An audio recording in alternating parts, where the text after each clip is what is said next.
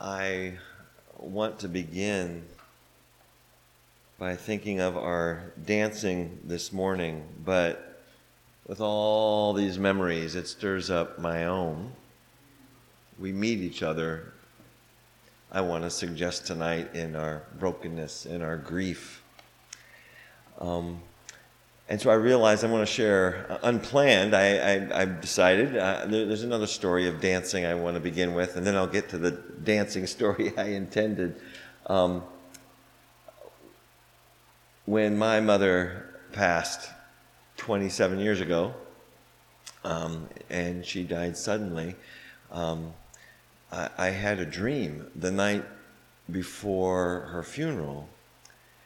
And in that dream, my mother, who had had issues with mobility the last few years, she had circulation issues, and it was just hard for her uh, to walk. It was hard for her. You know, if we went on a on a trip together, we would want to hold back for her. And she said, no, no, no, no, keep going. I'll, I will catch up. You know. uh, but in this dream I had uh, the night before her funeral, she came over the hill dancing with all these children. She loved kids. She loved kids, um, which was of great comfort to me going into that funeral, just my mother dancing in this next chapter. Um, and unfortunately, uh, my kids did not get to meet my mother face to face. My first, my oldest child was born a year and a half later. In fact, her, well, gosh, almost two years later, and her, her middle name is, is, is my mother's name. Um, but uh, she did ask questions about her, and she was very curious about her. And one morning when, I don't know, Lizzie was five or something, my oldest, she woke up and she was very excited. And she came in to tell me in my bedroom that, that she'd had a dream of Grandma Sally. Daddy, Daddy, I saw Grandma Sally. And I said, what was she doing, honey? She said, she was dancing with all these kids. So I think of that dance tonight. And I also want to think of this dance. Uh, we were dancing earlier in Rhythms uh, to uh, uh, some Greek word, and we didn't know the meaning, right? Um, so inspired by that, I want to offer you another Greek word tonight. And this word is anastasis, anastasis, I'm not sure. Okay. And I want to ask, do you know what it means? But somebody in here knows what it means. Yeah, and it's it's translated in the New Testament as resurrection. But what it means literally is standing up. And I love that. You might think of it as an ordinary resurrection, because the resurrection, capital R, glorious as it is, is an important thing to embrace. But I also want to embrace ordinary res- resurrections. There are people, millions of people, for whom waking up and standing up in the morning is a miracle. It's an amazing thing. And for many of us, depending on where we are in our journeys, that kind of simple standing up is its own incredible gift of grace, gift from God. And I have a story.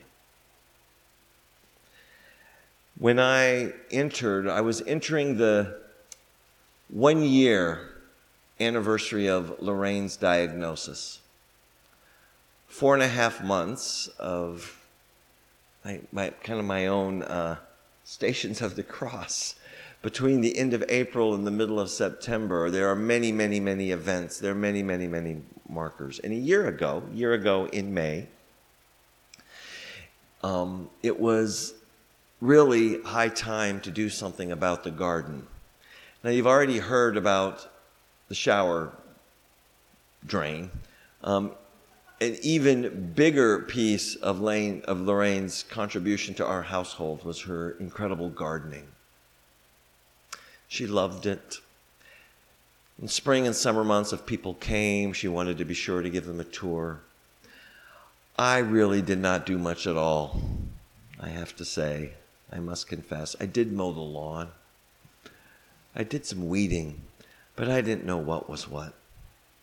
And in fact, when she was diagnosed, part of what tipped us on to her being sick was that her, she had this pain in one arm, and she, she really couldn't use it, so it was hard for her to get the garden going in two thousand seventeen, so friends came over and helped. A year later, I'm looking at just the, the whatever you call it, the stuff, the old stuff left over from the winter. It has to be dealt with. And I didn't know what to do, and I could tell, even when I thought about it, I would get verklempt. And just think, oh my gosh, this is, this is Lorraine's s- stuff. This combination of feeling incompetent and feeling very sad, all wrapped together. But one day, on a very pretty Sunday, I came, it, uh, I was home from church, home from various activities afterwards, and I said, I've got to at least start. I'm going to reach out to friends. I'm going to mobilize the troops. I'm going to get folks to tell me, you know, what steps to do, what should be planted or left alone, and all that stuff. But for now, let me just simply take a rake and begin to get this thatchy stuff up. And I started to do it, and I just sat down. I just kind of collapsed, to be honest, and and had a good, solid cry. Because it was just so sad for me. Now, around that moment, my driveway that goes up to the backyard is right next to my neighbor's driveway that goes to his backyard. His name is Billy Sullivan. Billy drove up, and he popped out of the car like he would often do, just saying hello over the chain link fence. Said, "Burns, hello." And I couldn't talk. And he saw that I was down on the ground, on the bench. And he figured out pretty quickly what was going on. And he got his own rake. And he got his wife, Susan, who came over with her own rake. And a little bit of food. And they came over and had that food there if I was hungry. And then Billy just started raking. He didn't say much. He didn't really have to. His actions certainly spoke louder than any words could. But what he was helping me do was to stand up. Just to stand up. That's what I needed then, an ordinary resurrection. And my neighbors helped me do that. My stories over the last couple of nights have, have been have tried to tell you that where I am right now is, if you remember again that that the drawing I, I made in the air, you know, this first place, this disruption in valley, and the second place, the second naivete, this bright sadness, this deeper time, this happy, sad, both space. And I'm I'm I'm here on my way to there. And I feel God's help. I feel Billy's help and Susan's and so many others. So I'm getting there because God is good. But I want to comment on on this pla- what I'm learning from this place a little bit more. The stories I'm sharing um, affirm and remind what I know you know. God works through people, even when we offer very imperfect things like garlic bread and songs out of pitch and literacy that is not complete and human beings that are tainted and flawed and cracked.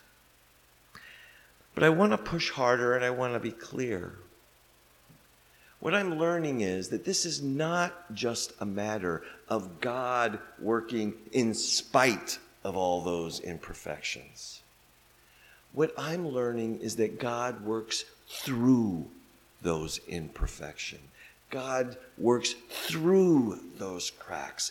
God meets us and, and dwells with us. God calls us to love that and work right there. God, God works through and in and because of cracks. Naming and loving from those hurts is part of my mission, and I want to suggest tonight our mission. And this is my title: Brokenness Meets Brokenness. Paul again to the Corinthians. It's the twelfth chapter of Second Corinthians, and he's just named that while he wants to be perfect, he has this thorn in his flesh. We don't know what this condition or ailment or crack is, but it certainly has Paul's attention. After naming it, he says this: "Three times I appealed to the Lord about this thorn, that it would leave me. But he said to me, 'My grace is sufficient for you, for power is made perfect in weakness.' So I will boast all the more gladly of my weaknesses, so that the power of Christ may dwell in me. Therefore I am content with weaknesses, insults, hardships, persecutions, and calamities for the sake of Christ. For whenever I am weak, I am strong."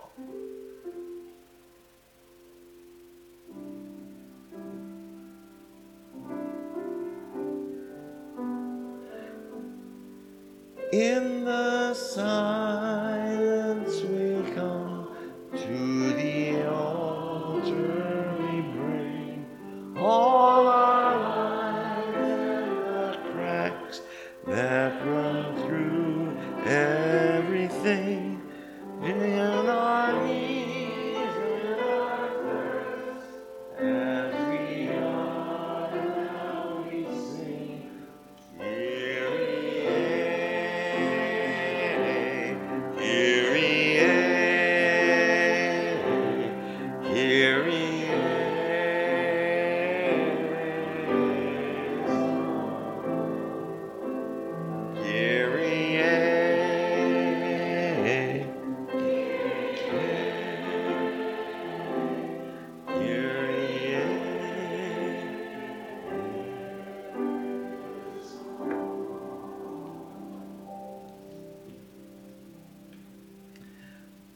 I told you last night about my journey to Fourth Church, about that call, and skipped ahead to describe some of our beautiful, beautiful people. I want to say a little bit about the early days. Um, I went to this church and was obviously a brand new Presbyterian pastor. And this is what this church was what they called then a redevelopment church. It was a hundred and whatever years old, and its glory days were behind it. Like a lot of uh, mainline Protestant churches in big cities, its numbers had, had had been big another time, but they sure were not big now. Um, and in fact, the church had almost closed. They were down to a dozen people. By the time I came, it was like two dozen people, um, and there was some denominational money to try to, you know, help it out. But let me tell you, they. Harvard Divinity School does not teach a whole lot about how to evangelize and get new people.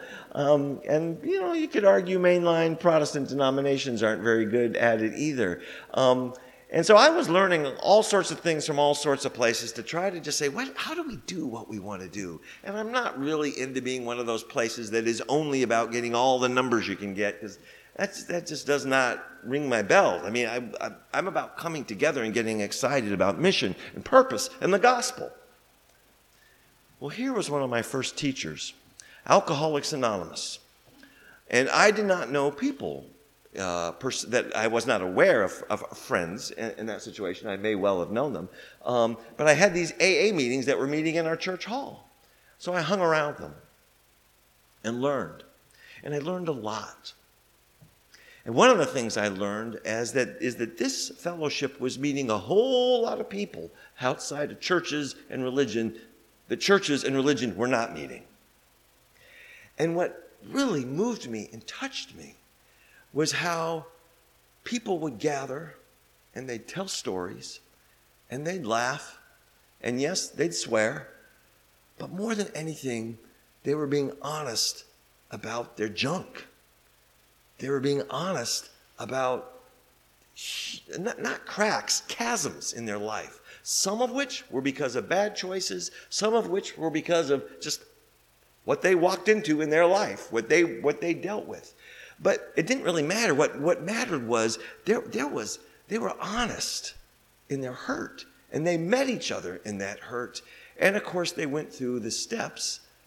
Ultimately, if they're listening to Bill W., toward a relationship with God. It was really, really helpful for me to see that.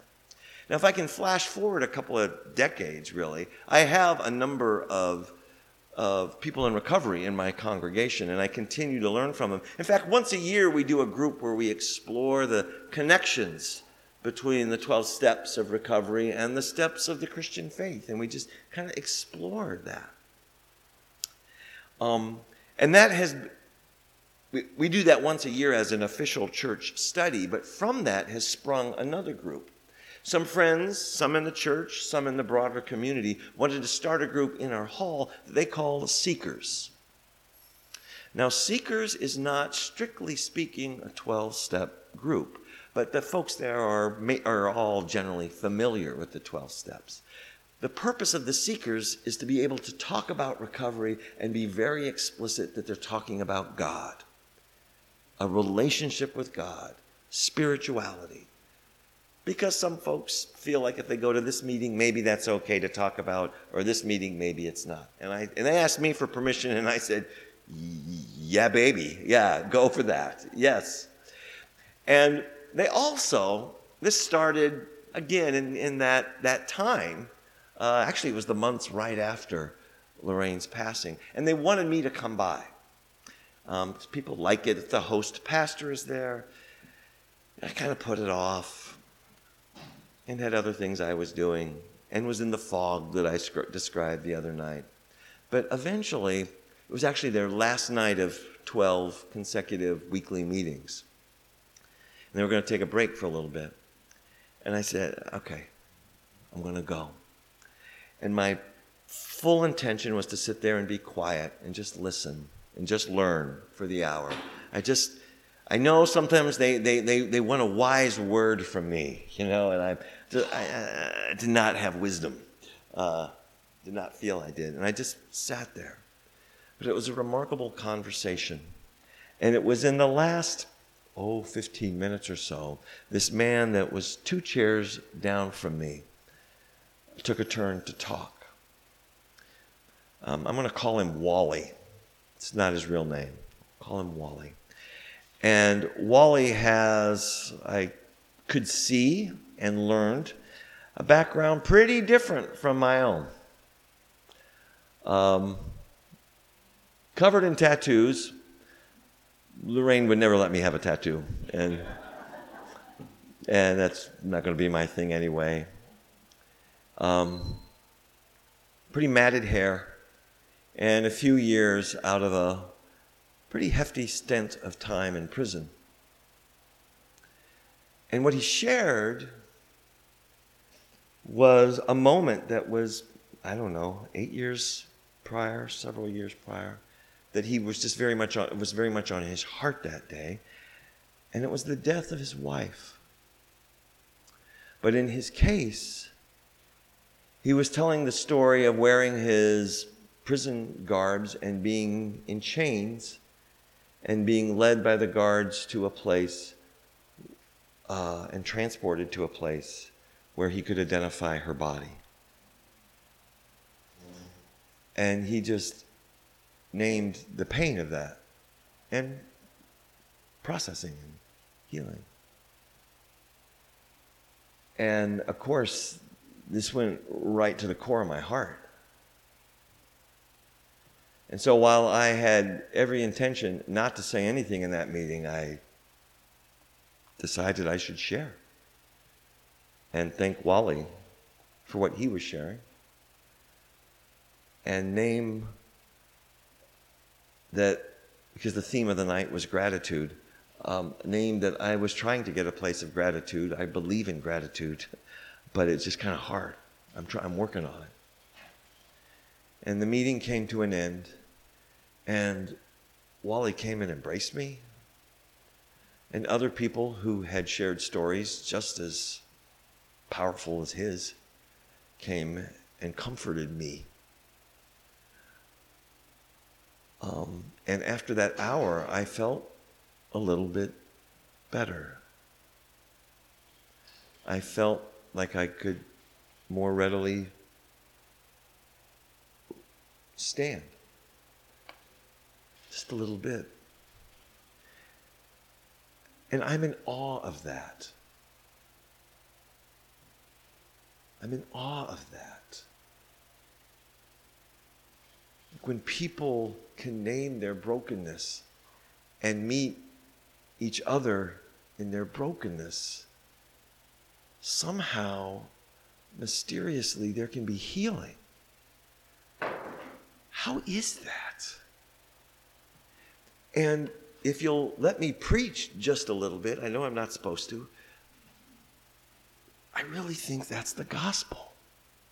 I'm a Christian because in my understanding of, of God as Jesus teaches us, God is not content to be on the sidelines feeling great pity for these people that he loves. God is not content to just, I don't know, blow more breath and blow more spirit and just be concerned for. No, God, like God rolls up God's sleeves and steps into it and suffers. I think of them, that, that centerpiece of the gospel according to Mark. Mark in chapter eight. Jesus is with the disciples. And at one point, Jesus says, do you know who I am? And they try different attempts. They name, you know, Elijah, blah, blah, blah, blah, blah. And finally, Peter, star pupil, gets it right. It says, you are the Messiah. You are the Christ. It says, bing, bing, bing, bing, bing. Correct answer, right? And Peter's feeling kind of good, right? Jesus goes on from there to say, understand this, that the Messiah will be betrayed, that the Messiah will die. The Messiah, I will suffer. And star student Peter says, oh, let me take you aside and correct that. You don't understand, Jesus. The Messiah has superpowers. The Messiah doesn't suffer. And you know what Jesus calls him? Satan. Get behind me, Satan. You do not get it. You do not get God. God is not about be faithful and everything works out. God is not about just on the high moments. God is, is with me saying, I am going to be here where people are most cracked. Don't forget that at that time, Rome was brutal. I know in our mind we picture three crosses. That's our holy image. But the The reality, the political reality, is that there were hundreds of crosses.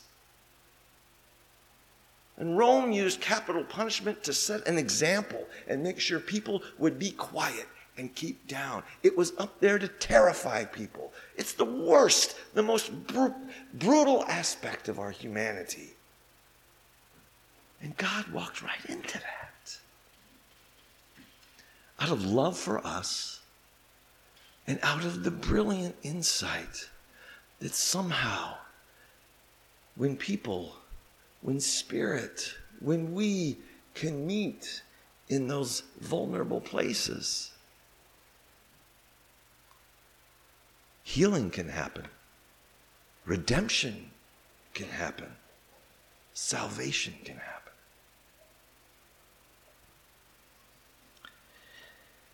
Now, I think we know that. But a lot of times we kind of stuff it and act like it's not true. I had an experience, oh, a few weeks ago. The weeks are blurry right now, but it was definitely this summer. And I was feeling just some of the sadness of summer for me. As I already shared with you, there are many markers this time of year that make me think of, you know, just remind me of the the path we walked together, well, Lorraine and I and our loved ones. Um, and and sometimes when I'm feeling sad, I just let myself feel it. And sometimes I kind of fight it and get grumpy, you know, and just kind of do more work and do more stuff and just kind of keep marching, because there's plenty to do for Jesus at my church. You know, there's plenty to do. And I'm busy. But I was feeling it, and it was kind of wearing itself on my, my soul. And one morning I just took, I mean, I hadn't even really taken enough time to pray and listen, but I finally did one morning. I just sat. And I sat and looked out the window, channeled various meditation spots from various camps. And it's not often that I hear very clear words, but I I heard a pretty clear message this time. And the message was, let me help you. Let me help you. And I felt convicted. If I were to elaborate, I would say, all right, yeah, I gotta, I gotta make some space. And I did, and actually, it, it. I can report, it, I felt better.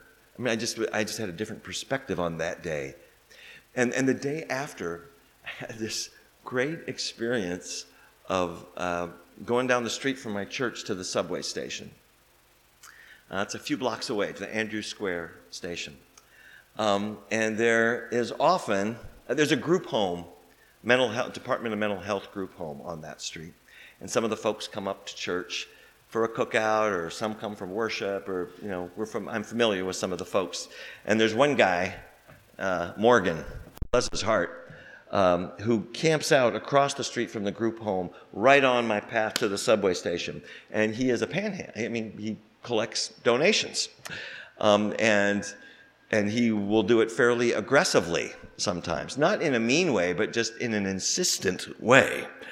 Um, I mean, once I was, I went by and said, hey, Morgan, it says, hey, I, um, and I said, well, Morgan, how about I take you to Dunkin' Donuts, which was right around the corner, and I get you a coffee. And he was so excited. And we're walking to the Dunkin' Donuts. He says, will you get me an egg sandwich too? And I said, yes. And then we get into the Dunkin' Donuts and we're ready to order. And I say, can you get me a donut too? And I said, yes, but not the fancy kind, all right? Just kind of a regular, your basic donut.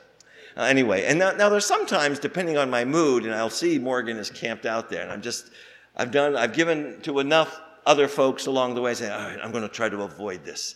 But this particular day, after my prayer, um, I was actually coming up the other way from the subway. Um... And so I was still, I don't know, fifty feet, thirty, forty feet away from him. And I said, oh, he's ready, you know. And I pulled out my wallet. I said, I'm going to, you know, I'm going to give him something today. And then so I had my wallet out. And, and then he caught my eye. He saw me and said, hey, Rev, you know. And I don't know, it's because he was happy to see me or he was happy to see that I had the wallet out. um, um, but he met me, and he just gave me the best hug. Yeah, you know, best dollar I ever spent, you know, because it was exactly what I needed. It was healing. It was healing. There is, I want to go ahead and introduce somebody that's become very, very important to me. Um, and I'm, I'll probably do a story now and then kind of take some more tomorrow. Um, I went to a commencement, my niece's commencement, Uh, at the Rhode Island School of Design earlier this year in May. And the commencement speaker was somebody named Bryan Stevenson. Um, how many of you have heard of Bryan Stevenson? Okay. Um, Bryan Stevenson lived in Boston in the nineteen eighties and went to Harvard Law School. And I just learned this week here at camp that he was at church with Carol and with Jonathan, maybe some other folks, uh, which is awesome. Grew up in the A M E, African Methodist Episcopal Church in Delaware, I believe. He's a church guy um, and a killer piano player. Uh, C N N has a documentary on him, and oh my gosh, you can hear him play in there. Boy, is he good. Um, and when he was in law school, he took upon himself as a mission to defend, decided to start defending people in the South, especially on death row. Um, the least of these. Um, mainly African American men, but not exclusively. Because that's the real reality of people on death row. Um, and anyway, he's, he's, he he spoke about that and his work and our mission at this commencement, and it completely grabbed me. I, I have a new hero. I have a new hero. That's what I keep telling folks. And uh, he's created the Equal Justice Initiative Institute, and he's devoted his life to this, and he wrote this book called Just Mercy some years ago. And I'd heard about it for years, but after hearing him speak, I decided to get a copy and read it. And he describes the many, many, many cases he he works with, and he describes this ministry of brokenness meeting brokenness. And at some point later in the late in the book, You get, he describes a moment when he was just about done and burnt out, because you're seeing very, very hard things. The cases, each individual case is, is heart-wrenching in all kinds of ways, including the injustice, including the pain here and the pain there. And by the way, he's gone to Supreme, the Supreme Court umpteen times, won landmark cases, and has had dozens of honorary degrees. He's um, one of those MacArthur Genius awardees. I mean, this, he's an accomplished person, incredibly. And he gets to this point in the book, and he describes uh, just about being burnt out.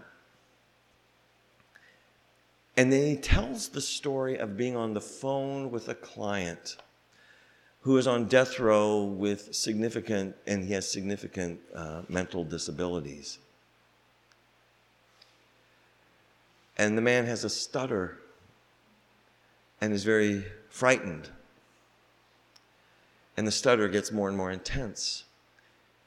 And Stevenson recalls, he flashes back to a story from his youth when he was going to church every Sunday.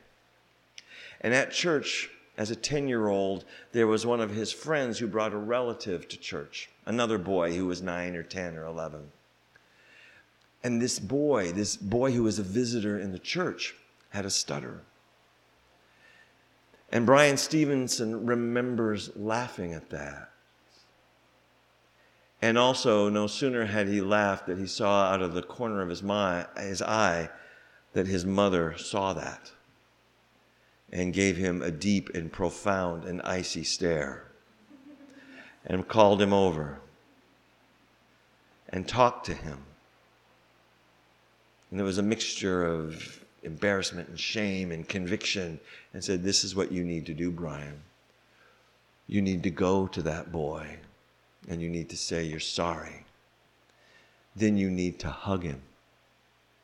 And then you need to tell him that you love him. Go." And Stevenson describes going there with this group of other boys around and saying, I'm I'm I'm sorry for laughing. And they kind of nod. And he looks at his mom as if maybe that would be enough. And she says, you know. So he, he does an early version of a man hug, you know, kind of, you know. Kind of one of these awkward hugs.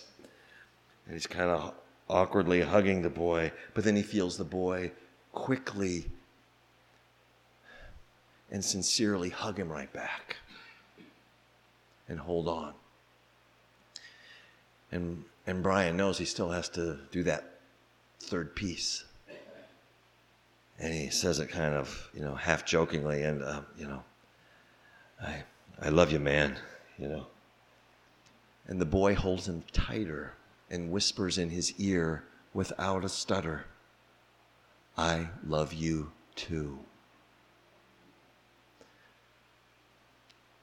And Stevenson writes about almost crying when he was ten and holding it back, but then flashes back to this phone call with the man on death row, and he can't hold it back.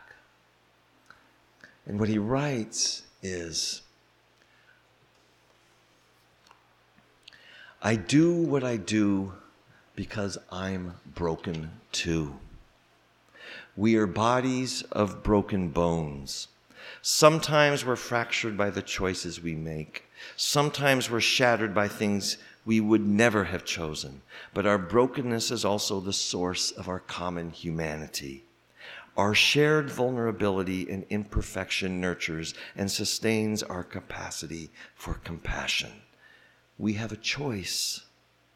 We can embrace our humanness, which means embracing our broken natures and the compassion that remains our best hope for healing, or we can deny our brokenness, forswear compassion, and as a result, deny our own humanity. This is the gospel. We meet each other in brokenness, and incredibly, mysteriously, mercy is possible. Salvation is possible. Healing is possible.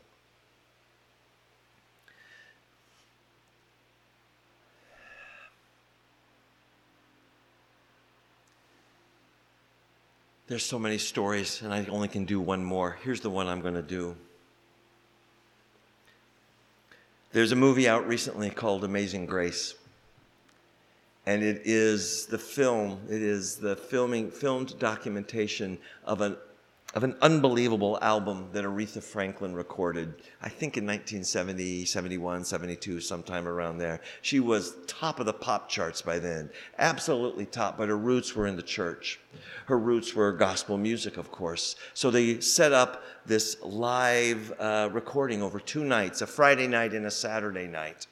I remember the album. My brother gave it to me when I was in college, and there was a whole year where I listened to it every other night. It's a great album. It's an amazing album. But I ne- never knew there was a film version of it. So I, on Good Friday this year, I went to go see it that night. That's when I just, I had a chance, and I felt, I felt the need, and I went. And it's an amazing movie. Fairly simple footage. And the church, the church is some storefront church, I don't know, the Greater Love Tabernacle or something like that in South Central Los Angeles. And you see it, and right away you recognize, oh, this is an old movie theater. You know, you can see the acoustic tile. You can see where the, the, the little windows where the projectors were. This is where Aretha Franklin, the Aretha Franklin, is recording a live album. Andre Crouch is there, another superstar from the gospel world. It's an incredible thing. And the church's local choir is there to sing. And they're they're great. And clearly they've they've whipped together some arrangements, and they're being fairly scripted the way they need to be, you know, while still loosening up here and there. But, you know, they're kind of doing what the director has told them to do. And it's and Aretha's amazing, you know. And there's two nights of footage. By the second night, you can tell the word is out. The first night, it looks like everybody, it looks like people just saw in their bulletin, oh, we're having a special concert. Aretha's going to sing. Okay, I'll be there. You know, it just looks like the church regulars there. Second night, there's glitterati. You know, Mick Jagger is in the audience and some other rock stars. Like the word is out, you know, um, and they're there. Um, it's actually the first night that's the most amazing, though. By the second night, her father is there, some famous preachers, and you can see Aretha's a little bit stiffer. Still amazing, but stiff. But the footage from the first night has this moment where she's singing Amazing Grace. And if you know enough about her biography, you know that Aretha is, is well acquainted with suffering and abuse and hurt and brokenness. And she sings one vowel and maybe twenty-eight syllables in that vowel. And it's unbelievable. And you just hear the hurt come. And you can see the choir effectively throwing away whatever script they needed to follow. And they were just answering her. Just, just saying yes. And singing. And shouting. And clapping. And, and I swear what you're seeing is hurt meet hurt. And make this unbelievable music. And this unbelievable healing.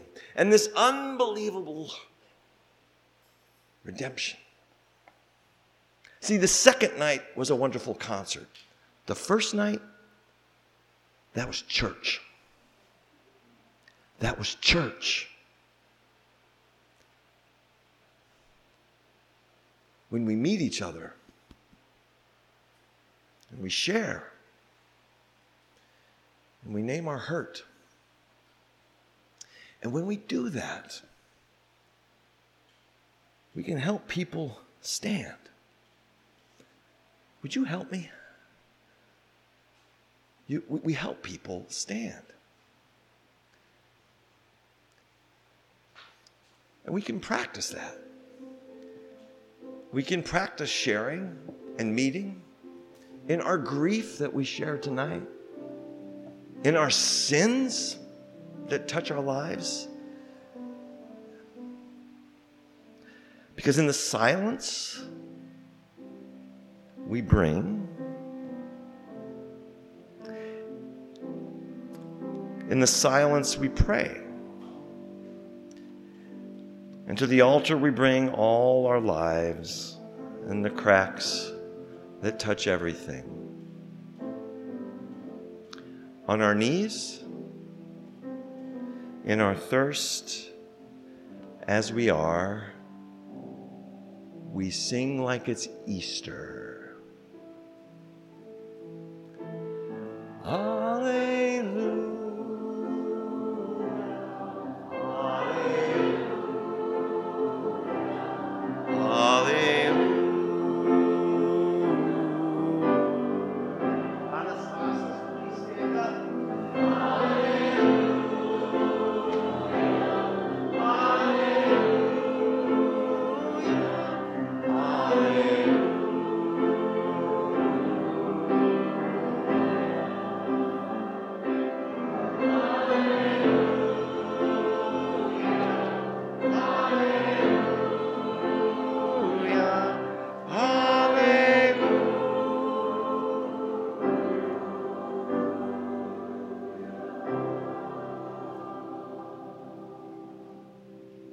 Father would say, Alleluia, Amen.